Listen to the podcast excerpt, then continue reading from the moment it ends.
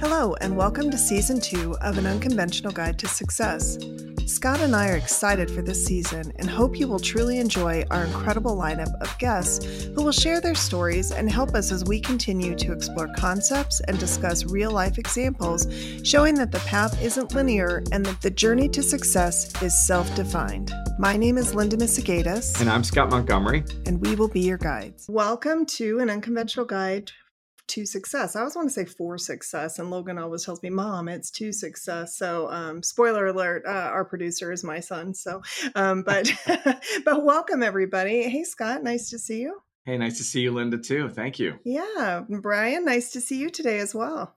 Thanks for having me on. And I, I had I had to figure there's a family relationship when I got emails from Misegadis. I had to figure it. There, there aren't a lot of those names out there. No, working on the same podcast. Very true. Yes, there are not a lot of those names out there, and if you see it, uh, we're probably related. So, um, so yeah, definitely one of those names. Careful what sure. we're saying to other Misegadises. yeah, exactly, exactly, exactly. Well, we're really excited to be back for uh, for season three. Uh, yeah. Scott and I have some great guests lined up for everyone, and uh, and here today we've got Brian Chidester with us. Um, Brian's the head of public sector marketing at Socure, and he's also the host of his own podcast um, the Government Huddle by Brian uh, with Brian Chidester. It's a podcast from GovExec. Uh, formerly, he served as the industry vice president for global public sector at Genesys. Uh, he also has held global public rela- uh, sector leadership roles with OpenText, Appian, Monster Worldwide, Arrow ECS, um, and uh, S&P Global. Uh, he holds his BS in Communication Studies from Liberty University. He's a board member for the University of South Florida. Is it Muma College? Is that how you say that, Brian?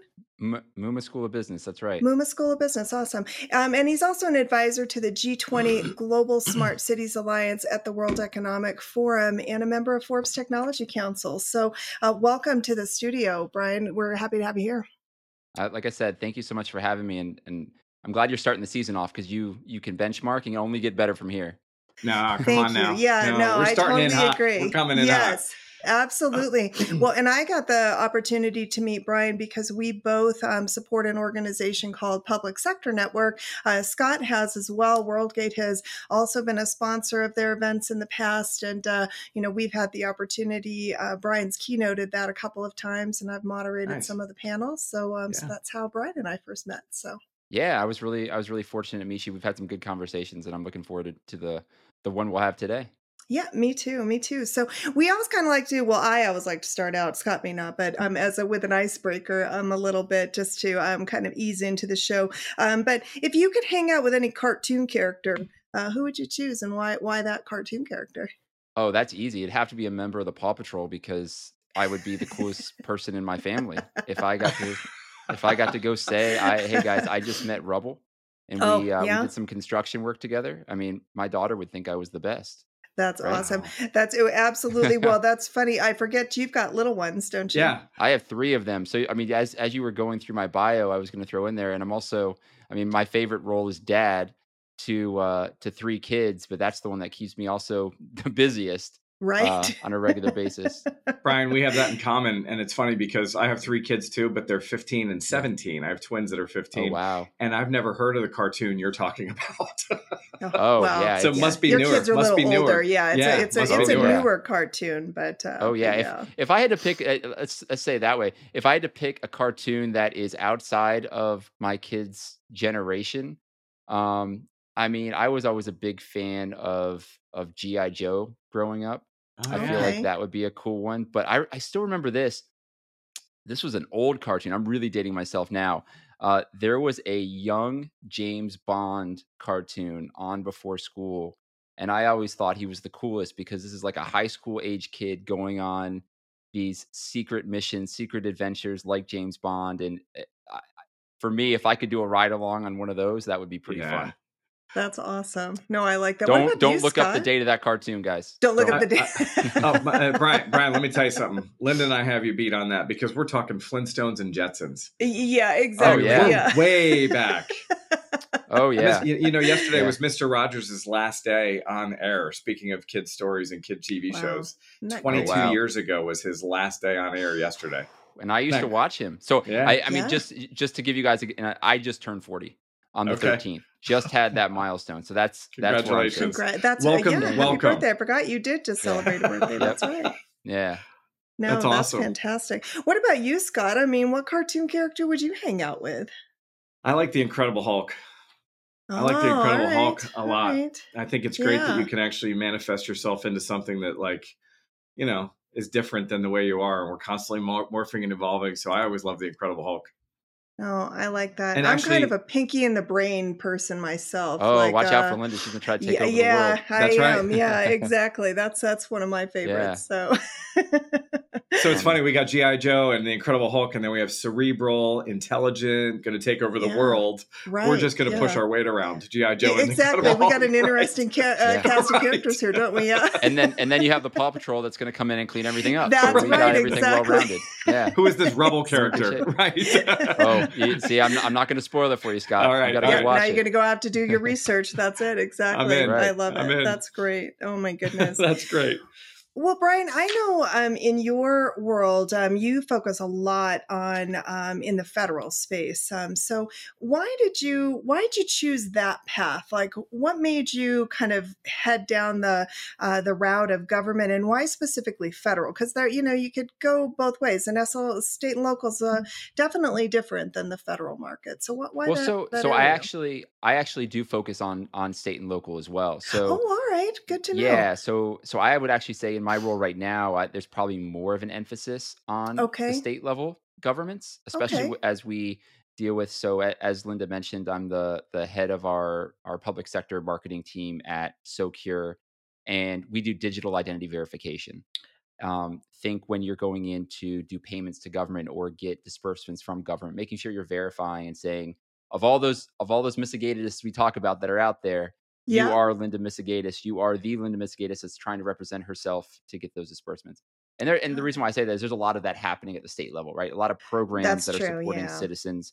So we have a lot of state level government um, relationships that we build, um, but also federal too. There's obviously a lot of citizen facing programs. I mean, Sure. the i- middle of April, right? I mean, we go in and pay our taxes. That's a that's a huge Yeah. one. Um, but there, there's a lot of programs. But even beyond that, uh, I I've had global roles in the past where I've dealt with various levels of government uh, all over the world. One of the one of the coolest projects I worked on was with the government of Qatar doing a, a full digital um, transformation project on their customer experience or citizen experience platform wow. in the run up to the FIFA World Cup that just happened there. Wow. So they were they were going to have a massive ingestion, obviously, of tourism, Yeah. visas, all of that, and we supported that that program for them. Which I'm a huge soccer guy, which I so I thought it was I thought it was incredibly cool.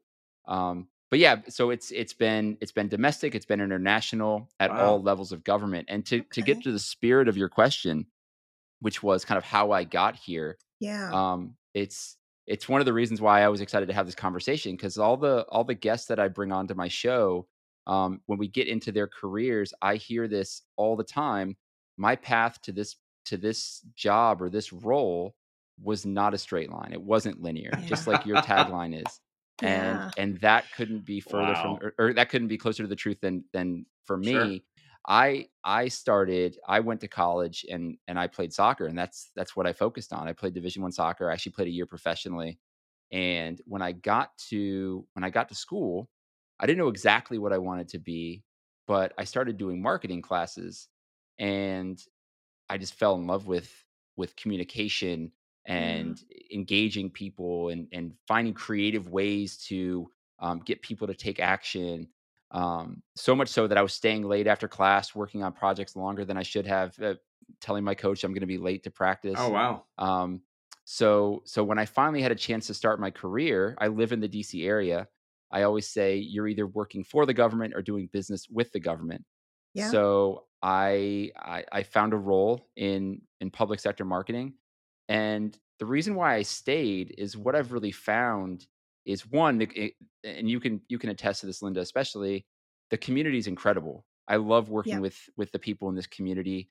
So many so many people that have helped me along the way, mm-hmm. mentored me, but also too, it's not something that everyone can do, and I'm incredibly competitive.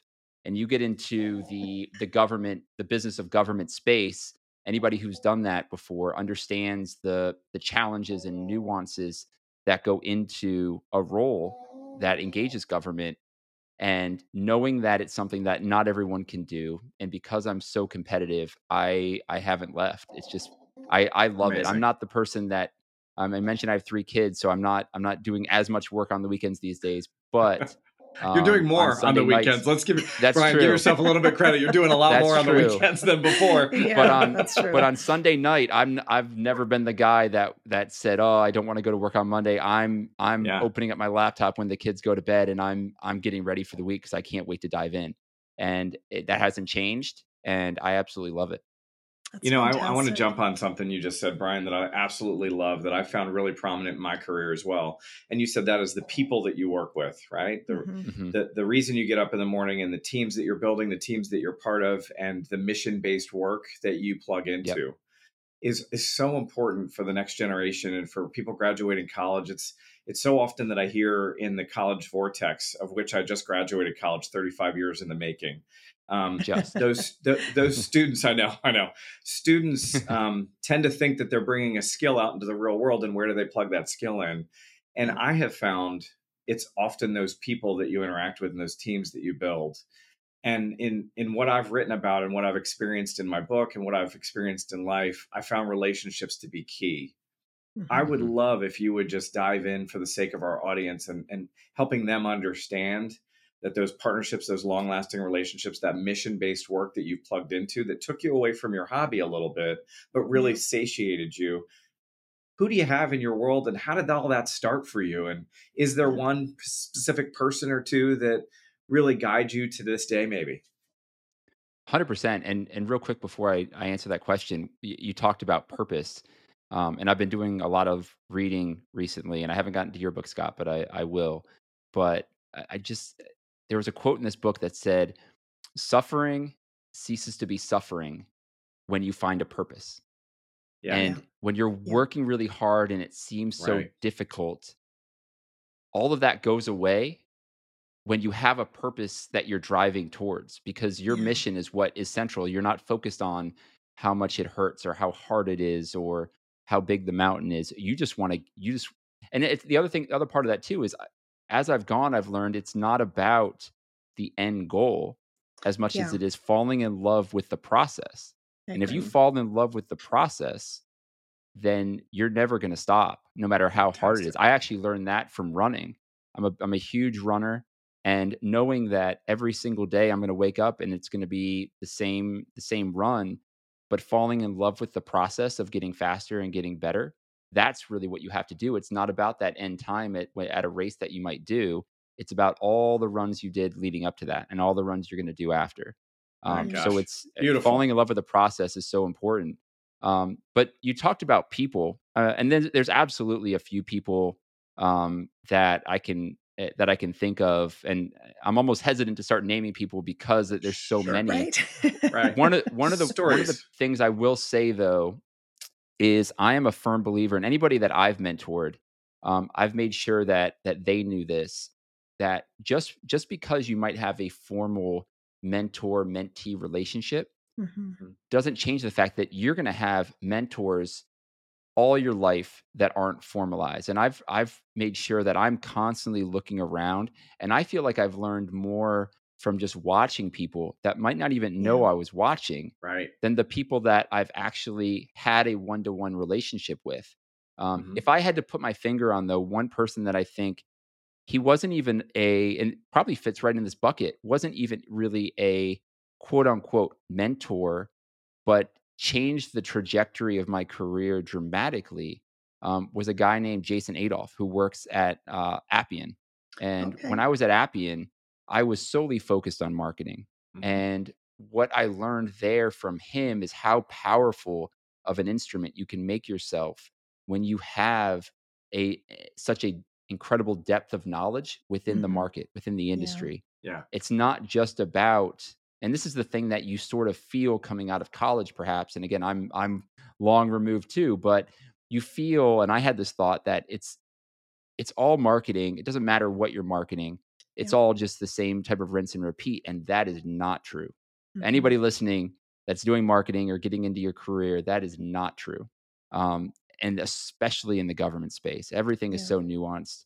Um, but what he did for me was he made me realize that I needed to get deeper and smarter on the market that I'm in.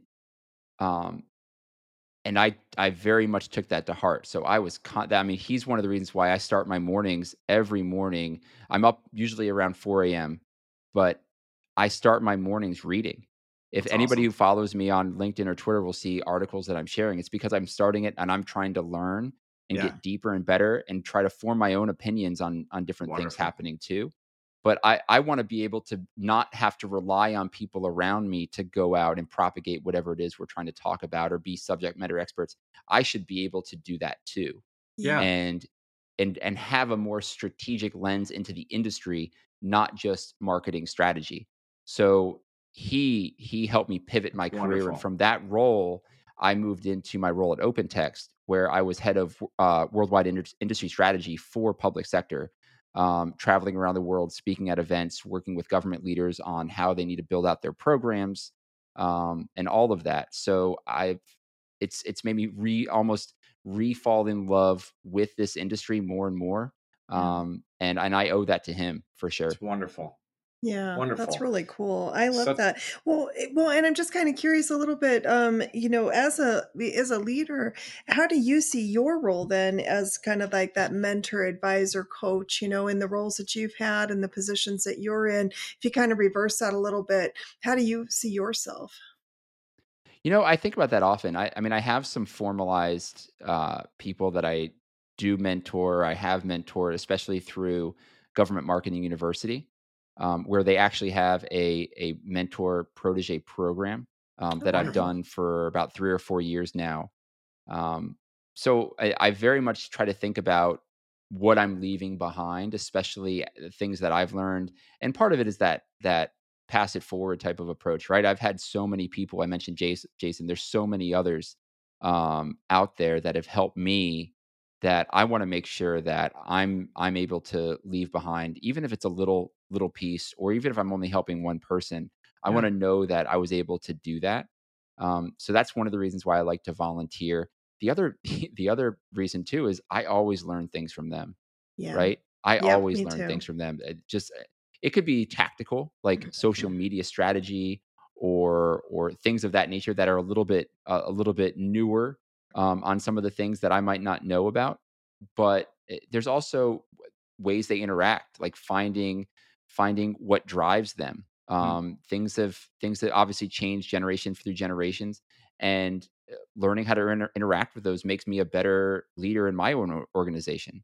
Right? Yeah. How do I interact with the people that are similar in age? Making sure that I'm speaking to them. I'm really kind of touching on their purpose and what is driving them. Um, so I always learn from from them throughout that process. Oh, That's I love that. I was um, talking with um, Larice Brown. You probably have met Larice before mm-hmm. um, at one of the events, and I, she's just she's just such a smart woman, and I have really enjoyed talking with her. But she said something to me that really resonated because I have a tendency sometimes to ruminate a little bit in the past, like, "Well, this is the way it used to be," and um, and she likes to remind me uh, frequently that um, times have changed. You know, we're in a different environment, a different world, um, and so you have to look at at things through the lens of of today um, because we do have a bad habit especially the older we get in wanting to kind of look back here and think, oh, well, this is the way it used to be. And, and Scott and I have even talked about this about holding younger people to standards that don't apply to them today. It's a different right. world, it's a different environment, and how you approach things is not how we came up, um, and probably not even how you came up either, Brian. Um, yeah. You know, it, it's different. And I think that was an important lesson I took away from that. Well, I think it's one really the, important. One of the Brian, things what Brian you just said too about how your mentors teach you and keep you fresh mm-hmm. with that yeah. same logic is a huge piece of this because we do have to be malleable with each other as we're yep. continuously learning and growing. Yeah, you were going to say something. And all, and all relations are bidirectional. Um, what I was going to say is one of the questions I, that I often get asked, and, and when I when I have conversations with folks, especially in this type of relationship, generally it's there's strategic conversations and there's tactical They'll yeah. come to me and, and they'll say, I'm thinking about this across my career. or they'll come to me and say, "Hey, I'm having this issue with this coworker. I'm working on this project, and how do I?" So eh, I, I like I like having a little bit of both.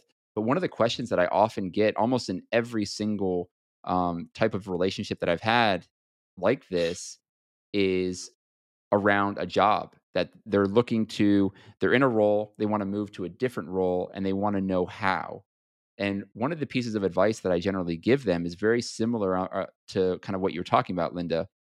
But but if you kind of fold that into their way of thinking, they worry that they're not qualified enough, or Yeah. if they are qualified, that they're not old enough to fit Yeah. into that mold. Yeah. And one of the things that I tell them is so much has changed over the past 10, 15, 20 years that you may be just as qualified or even more so than somebody who's 40 or 50 Yeah. because you are a native to these things Yeah. and don't forget don't forget to lean on that type of experience because it can really differentiate you throughout that process you might be just as qualified as they are if not more so age doesn't play a part in it it's all about what you can Yeah. bring to the organization and make sure when you're when you're talking to them you're selling the fact that you are natively in these things um, so just just something to think about if anybody's out there they're thinking hey you know what i need to fit into this mold to get this job. No you just need to be you.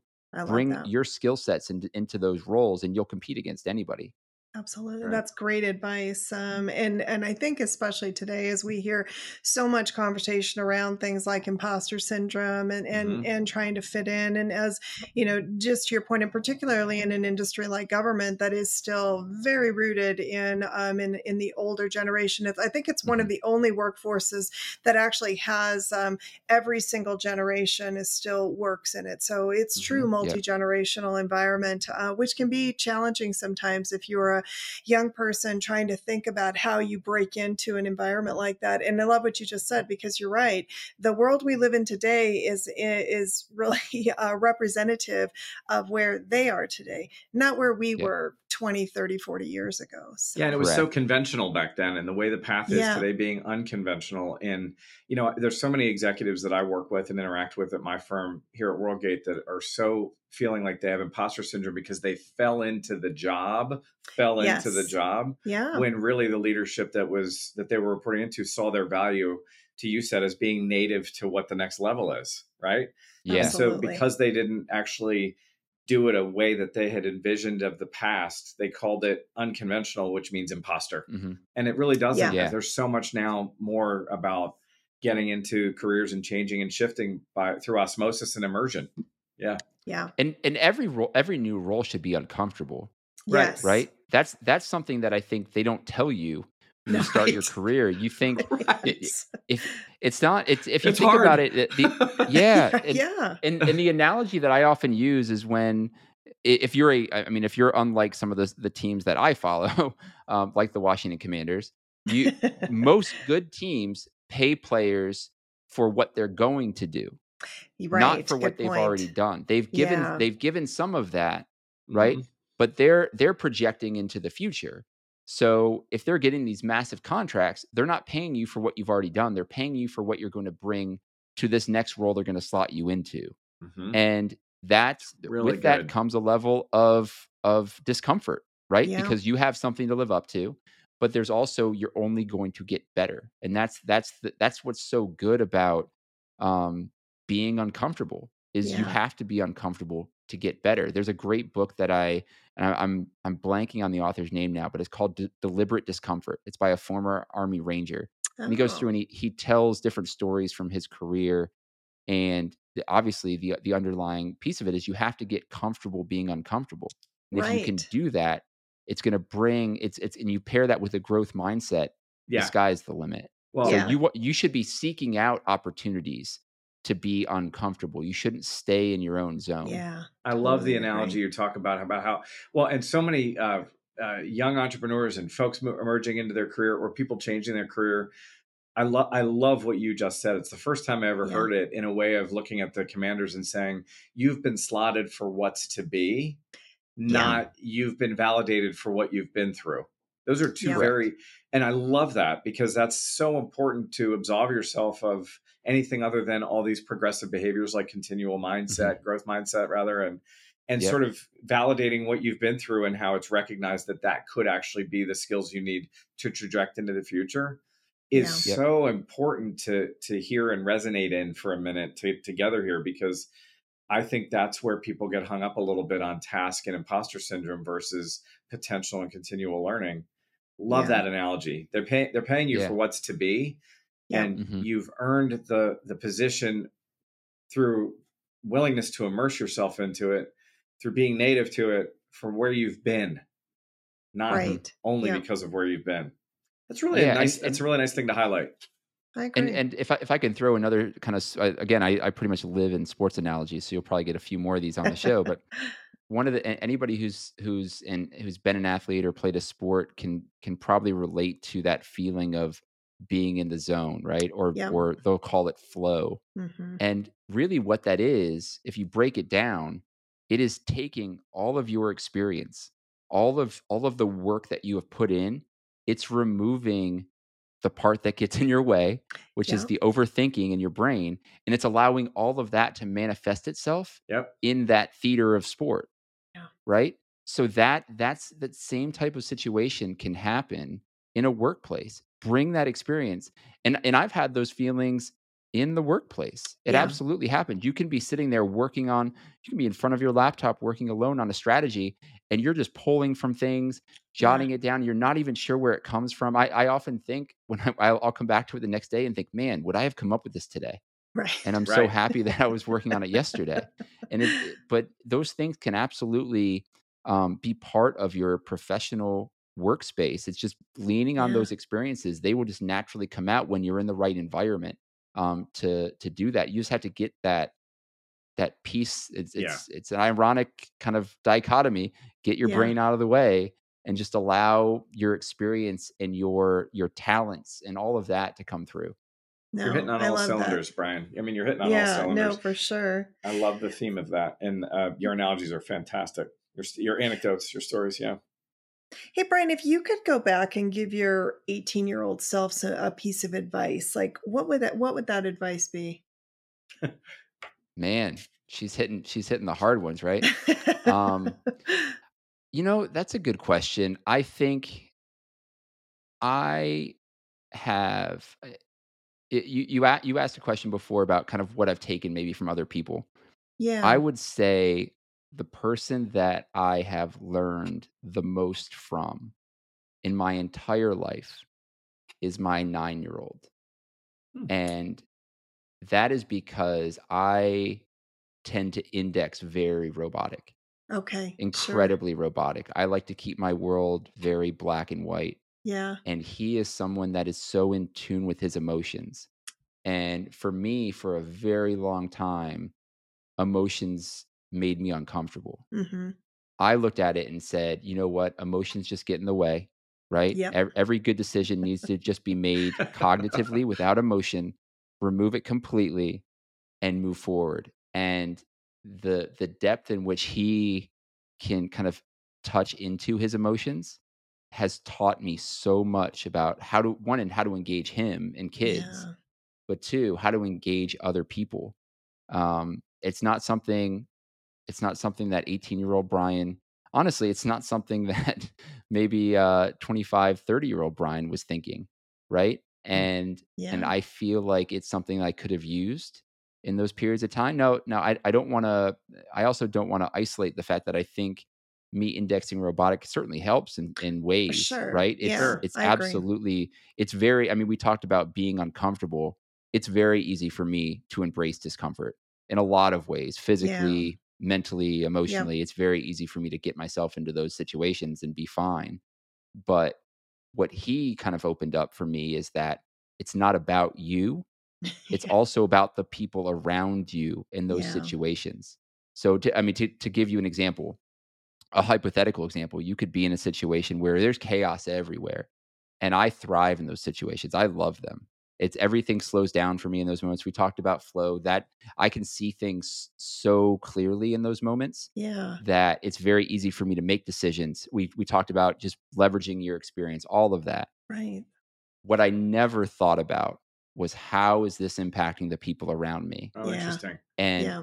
and the reason why that's important and there's some people that might be listening that might say yeah but why does that matter? If you're making the decisions and you're moving forward why does that matter? Well because you're going to have to rely on those people at some point yeah. throughout the process and they need to be bolstered enabled to make sure that aligned. they're not they're not left behind yeah. aligned yeah. And, and understand i'm a big believer in diversity of thought diversity of value they're going to bring something to the equation that you didn't see whether mm-hmm. you like it or not i might not have liked to hear that 15 20 years ago yeah but it's absolutely true yeah. And you need to make sure that you're um, allowing for those types of um, individuals to feel what they're feeling and and kind of help in that situation in the same way. No. So he's he's taught me that immensely. Wow. And I, I think that. if if I if I could give him some advice, it would be touch into those pieces of yourself. Keep them. Because it's important. Yeah, keep yeah. them and keep yeah. them active. You know, no, that's yeah. really impressive, that. Brian. And that's a lot of growth for you in the last nine years, I'm sure. That's a lot of growth. Oh yeah. I no, love that you're willing to share it with our with our our viewers and our our listeners because um, that's why we're doing this is so that people yeah. touch mm-hmm. in on those important data points around and they're all so interconnected right the imposter syndrome yeah. emotion black and white thinking rigor mm-hmm. all the stuff yeah. I, mm-hmm. I, will, if I may, switch gears just a little bit on the notion um, of your black and white. And all I could think of is I tend to also pivot to black and white. It's this way, yep. or I'm completely off the reservation crying in my pool of woe. Right. So I'm uh-huh. Linda's got her hands full with me. There's no doubt about it. Because I'm in touch with my emotion I, I'm and the, I'm right. I'm calm and steady. Yeah. yeah um, I'm not. I'm not quite as uh, all over yeah. the place. I'm a little more. She's just, keeping the train there. on the tracks. Yeah, keeping the train yeah. on the tracks. Exactly. anyway, to that end, one of the things that I have found very comforting for myself is a routine. You said rinse and lather mm-hmm. a few minutes ago. I referenced that analogy in the book a few times rinse, lather, repeat. Yep. And just moving us into some of the things that you might set up for yourself as structure. Um, I'm curious what your habits are that maybe drive mm-hmm. you to peak performance. I heard you mention getting up at four, reading. I heard you yeah. running, and I just kind of wanted to mm-hmm. package that a little bit and say, yeah. what are the things that Brian does that someone else might hear as value to mm-hmm. a little bit of structure, a little bit of black and white helps you recognize the color of your day. What is it you yes. you, you like to pull out of that question? That's sort of an indirect it, one. Yeah. That's well, that's more of a loaded question actually than than, yeah. than you probably even realized. Um, the, I mean, first of all, I'll say from that black and white nature, I I thrive in routine. I can operate in chaos, and I'm really good at it. But I thrive in routine. Mm. I vacation stresses me out. My we're getting ready to go on vacation next week, Fourth of July weekend or Fourth of July week, and it's stressful to know that I'm not going to be working on the projects that I have going on right? keeping that same routine and structure. It sounds insane, but it, it it's absolutely stressful. My wife thinks it's hilarious. Um, it's a curse. I'm with you it, on that, Brian. It's a curse. Yeah. Yeah. yeah. um, and and it's it, I mean, we talked about how difficult it is. I, I've had to really focus on being present, um, especially yeah. for my kids and enjoying this yeah. time because while I like the structure, they don't need the structure and they just need to be kids. And I know, yeah. I mean, I have nine, four, and one, wow, and they're not going to be those ages forever. Yeah. And they're all they all bring different stresses and different joys at the exact same time in yeah. these ages. And it's it's changes so fast. So I'm trying to be more present in those things. Um, that kind of helps me pop out of it. But in terms of routine, the reason why I said it's a loaded question is um, and eh, I went through some health issues recently. And about a year ago, almost a year ago to the day, it was June 23rd. I still remember this. Um, I I got the final diagnosis that I had uh, pulmonary embolisms in my lungs. Oh, wow. And what had happened prior the, the the year and a half prior to that was I I was running every day. Um, I, you talked about routine. I was up at 4 a.m. every day. I was going for a five or six mile run. I was coming back to my computer. I started work um, mm. and that that's that was every single day and i mm. thrived in that type of routine and um, running was something that grounded me I wasn't the person that ran to music or anything. I just ran with thoughts. And and it's one of the Wow. things that I've learned recently that it's very difficult for people to do. And I think it's made me more resilient. It's just being alone with yourself in your thoughts Mhm. is so Yeah. important and it's challenging. People it, people find it really, really difficult. And I got used to it and I enjoyed it because it helped me work through things. Mhm. So I was ready to hit the ground running, whether it was a personal thing or a professional thing. It didn't matter. I could work, I work it all out. Um, so anyway, that got, I mean, overnight taken from me. Yeah. Yeah. And that was really difficult. On top of that, the ambiguity of, well, what is this thing happening to me? Because I went Yeah. from running one day to the next day, I couldn't run 100 yards without just almost passing out, gasping Right. for air, couldn't couldn't do it. Wow. Um, now this is this is something else I've learned throughout this process was while I was waiting, trying to figure out what it was, I was still running. So I was Mm. still run walking. And I look back on it now and I say, you know what, you needed to take care of yourself in those situations and listen to your body. And that's some, something I've else that I've learned with age. And I should have listened to my wife earlier. Yeah. Um, but that eh, I talked about how I can I can embrace discomfort. I found a way to to move through five miles every single day in that scenario yeah. um, where most people would have thought that's insane. It's just what I did. And when I finally got the diagnosis, because I went through a battery of tests and they were Mm. looking at everything, um, they um, it was actually very easy for me to shut down running overnight to say, okay, this is bigger than me. This is this Yeah. is for my family. This is this is me taking care of myself. yeah. But how do I how do I replace that routine? right. Right. Um, and because I still need it, I still need something to help me get Mhm. my brain in the right mindset because I know I'm I'm I can be challenging to be around for anyone if I haven't had those types of things. Um, Yeah. but some people wake up and they need a cup of coffee and some time. I needed a run. I didn't Yeah. need coffee. I didn't need anything. I just needed I needed to run and I needed to work through my thoughts. yeah. And so I, I was figuring that out. But and what I've been doing over the past year is twofold. One, getting up and walking, right? So I, I cover about two and a half miles walking every single day. I don't miss a day. But two, I've been plowing through audibles and just Okay. Yeah. listening to some of the best books out there and some of the best Wonderful. advice that I've gotten from books. Everything from um, self help books to leadership books into uh, one that was surprisingly probably the best book that I've listened to, which is Matthew McConaughey's Greenlight. Oh, I really? was Oh my wondering. I've goodness. been I'm been on It the fence because I love Matthew, but I've been on the fence about he's a little weird. So incredible.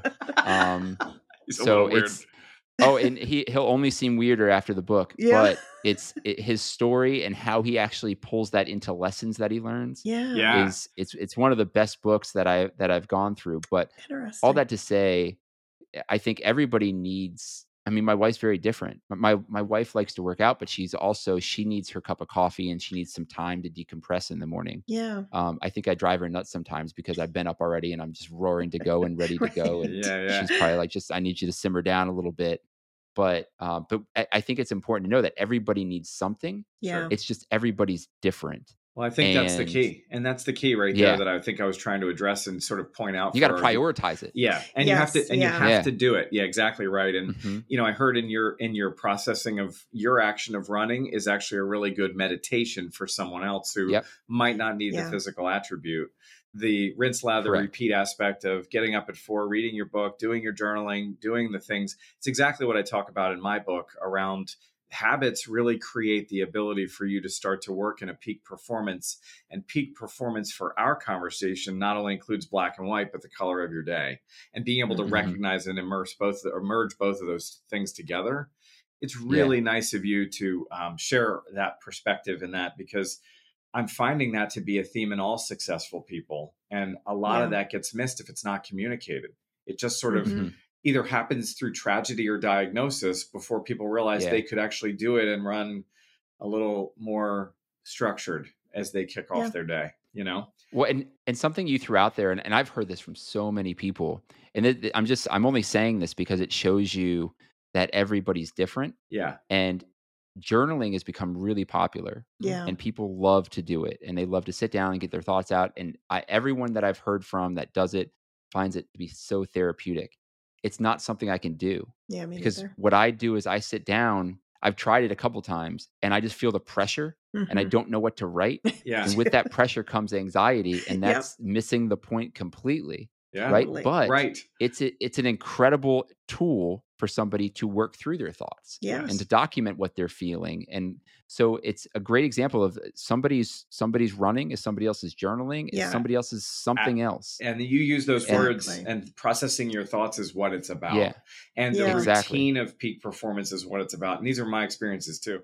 Well, Brian, I have really enjoyed um, visiting with you today. Uh, we like to end the show with uh, with three questions. Um, no. So if you'll indulge us in that, um, let's do it um, yeah. Uh, so, what is a common myth about your job or field of expertise? And you kind of touched a little bit on this idea everyone can do marketing, yeah, that everyone, Yeah. yeah, that exactly. everyone can do it Yeah. everybody thinks everybody thinks they're a marketer because they can come up with some catchy slogan Mhm. or or they think hey if i just get these advertisements here it's going to solve things i this is another thing i tell marketers especially in the public sector arena because you have so many people that are just looking at metrics and how many leads did i get right I, Yeah. i'm just trying to get thousands and thousands of leads and if i get them in that's my job Right. i flip that on its head completely Yeah. my job is to create meaningful one-to-one interactions I like that. if i if i can get the right person in front of the right person at the right time then i've done my job it's Yeah. not if i've gotten 10,000 leads if i've gotten that one right lead and Yeah. and working to get that that is my job um like so uh, but for me it's uh, that everybody everybody can do it Yeah, I, that's a really good one because you're right. I think that is one of those, and I'll admit I was guilty of that myself until I really started thinking about it from the government side of thinking, well, how hard Mhm. is marketing? Well, it's pretty dang hard. So, yeah um, and it isn't something; it's a skill for sure um, that that it takes to do that. So, I love that. That's a great I think, one. I think there's Um, an additional reminder on that that's nice in our day of social media that I just came across the other day. As I'm marketing the book, I'm marketing my business, and I'm you know trying to keep a journal of my kids and all these different social media platforms that we have going on. One, uh, uh, somebody relatively famous, and I know it relates to the Justin Bieber story too, but you just never know who's watching, right? And all it takes yeah. is one, and your message to be clear and concise. So I mhm. like the idea, Brian, that you're bringing that down to an organic sort of one to one ratio versus I've got Mhm. more followers, so I'm a bigger entity. It doesn't Yeah. really Correct. matter, you know. Yeah. Nope, And, if it's I- if it's the right followers yeah nope, it's very so really. Absolutely. important, No. really important for people to hear and to resonate with, and and I think it does touch on your number three here, Linda, which is one thing about your job or field or expertise that almost no one agrees with you about. Might yeah. be this. So what is the yeah? So yeah, talk about that, Brian. That's uh, what's one thing about your job or field of expertise that almost no one agrees with you about when you talk about it. Huh, that's interesting. Um, I don't know if there's an overarching thing that nobody agrees with me on. I think if there if there are disagreements, it's probably more more tactical or more Okay. more specific. Yeah. Um, I, I I and and I also I, I attribute that actually to less about me and more of the people that are around me. yeah. Um, I have some, especially at Socure, Matt Thompson, Jordan Burris. I mean, we have some great leaders um, in that in that organization. Matt is a former uh, spe- special operations commander in the Army, Army Ranger. Um, was uh, under General McChrystal. Um, people like to say uh, th- they'll ask him questions about his, his book Team of Teams, and he says, "Yeah, I lived it," uh, and the book came after. And- Yeah. but incredible, incredible leadership. And Jordan is Jordan's the same. He's the former uh, chief of staff for the federal CIO at OMB. Uh-huh. Um, you talk about somebody who is so so good, so thoughtful yeah. um, about what he's saying, but also so empathetic. Um, he's so good at his job at the same time, eh, cares about everybody around him. Um, but it's a long way of saying I'm surrounded by so many great people that they also know that they hired me because of my background yeah. and my expertise and they it, it's not that they need to get out of the way but they trust me to build build things yeah. um and and i will do refinements and tweaks but there's there's rarely any big disagreements there's a lot of trust within our organization yeah. um and that's one of the and it, going back to what we talked about in in looking for roles and finding roles that's the type of environment i look for too right. i mean we often say that that interviews are bi-directional yeah. right? So you need to be finding an environment that you can land in and thrive in. that's one of the big things that I prioritize. I prioritize work life balance. I think that's incredibly important because I have three kids, and it's because yeah. I want to spend time with my three kids. Um, I can tell you about a funny story about that later. And two, uh, trust, right? Yeah. You want to trust the leaders, and you want them to trust you. Yeah. Um, so those are those are a couple things I prioritize, but because of that, I, I don't really have situations where these over overarching disagreements on, on, big things. No, I like that. Good. I think that's yeah. good. Well, and my last question kind of ties a little bit back to a couple nuggets you were just sharing with us, but is like, what is the most important lesson you've learned over your career? Um, for me, it's alignment or identity. And what, what I mean by that is it's you have to know who you are and it makes yeah. everything else so easy right if um we, yeah. we talked yeah. we, scott scott you talked earlier about being black and white there's a lot of cons to that but there's a lot of pros my black and white pro is that i know what my priorities are and it's very easy for me to say no when i know that is in direct conflict with my priorities. I was at an event. Yeah. Um, this is this is actually what I was alluding to. I was at an event a couple weeks ago. Um, it was a networking event, and I'm standing around talking to a bunch of a bunch of executives, right? Um, trying to network and do these things. And um, a woman a woman came in. She brought up a great idea. You know, it'd be fun is is if we we could bring bring our kid to kind of show them what we do. And I always get questions. And one of the guys said, well, I come here to get away from my kids. Huh. Mm, interesting. And it was in that moment I I looked at my watch and I said, "These aren't my people. I yeah. gotta go." Yeah. Right. Um, you can't see it behind me, but I have a sign that says "Family is everything," and it's because I walk into my office, and that's still that doesn't change. Yeah. So I make a, I make my decisions based on based on them first, right? And and I know that that makes it easier for me to prioritize them. It's why work life balance is so important. It's not because I I don't want to drive to work or because I I want time off. It's because I want time around my kids. Yeah. I want to work really hard and then I want to jump in my car and drive over and coach my son's football team or soccer team or sure, make sure I can get my my daughter has swim practice tonight. I want to be able to take her to that and and do those things. My wife is incredible and she gets them to most of the things during the day when they're especially in the summertime and yeah. Um, but I I want those experiences too, and yeah. she's great about trying to find ways for me after work to do those things, and I want to be able to do them. Yeah. Um, so it's that's so important. But for me, it's alignment. It's knowing who you are and not sacrificing that for things that just aren't worth it. Fantastic. Yeah. They're just not worth it. No, Fantastic. that's a great, great lesson to leave um, our listeners on is is remembering that. So I really appreciate that, Brian. I have really enjoyed getting to know you even a little bit more. Um, Likewise, you know, this, this yeah, it's great. so cool. It's funny Thank how you, you, meet people throughout your life and throughout your career where there's just something like you're like, well, I just connect with this person, and mm-hmm. and I'm a very introverted person, um, and so for me in those events, like trying to do that social networking and everything. So when I meet someone that I'm like, wow, I just there's something about about the connection where you're like, yeah, to your point, these are my people. These I, I can relate. Um, we have commonalities that that make you want to dive in and get to know the person. What, one more. of the best. So uh, and. I'll, I'll I'll end with this. One of the best uh, icebreakers I've heard in a while was a, an event we were at, and they were asking people what shows they're binging. Yeah, and I've never good. seen I've never seen a group of people or an entire room light up right when when they get asked different television shows or books to share with people yeah. that they love. I mean, you could ask them anything, but you ask them that and yeah. they are fully engaged. It doesn't matter introvert, extrovert, whatever. That's so true. That's that that's their thing. So it's funny, Brian. Funny. You that say was that. a good one. And there's a story I'll tell you guys too to just get get in there a little bit on that one. I um having three kids and being just a little further along than you, Brian, in their development and trying to be a part of it all. Um, every one of their friends gets in my car with two questions. If I'm ever driving a kid anywhere, the kid has to answer what is his favorite color and what is his favorite song. And the icebreaker oh, for and the icebreaker for them these days, when it's not radio stations like when we were kids and all that, they don't know what song it is. I started with, well, my favorite song is Happy Birthday. and it just makes them feel a little bit easier, a little bit happier about what's happening next. Yeah, and it like gets that. me out of my black be and sad white. when you hear somebody sing No. black happy birthday. You can't. That's right. right. Exactly. No, So- that's, That's perfect. All I love it. Anyway, Well, thank you for being here. Brian. It's been a real thanks, pleasure. uh, we hope you enjoyed this episode of An Unconventional Guide to Success. If you want to learn more about Brian Chidester, you can follow him on LinkedIn. His profile is in the show notes.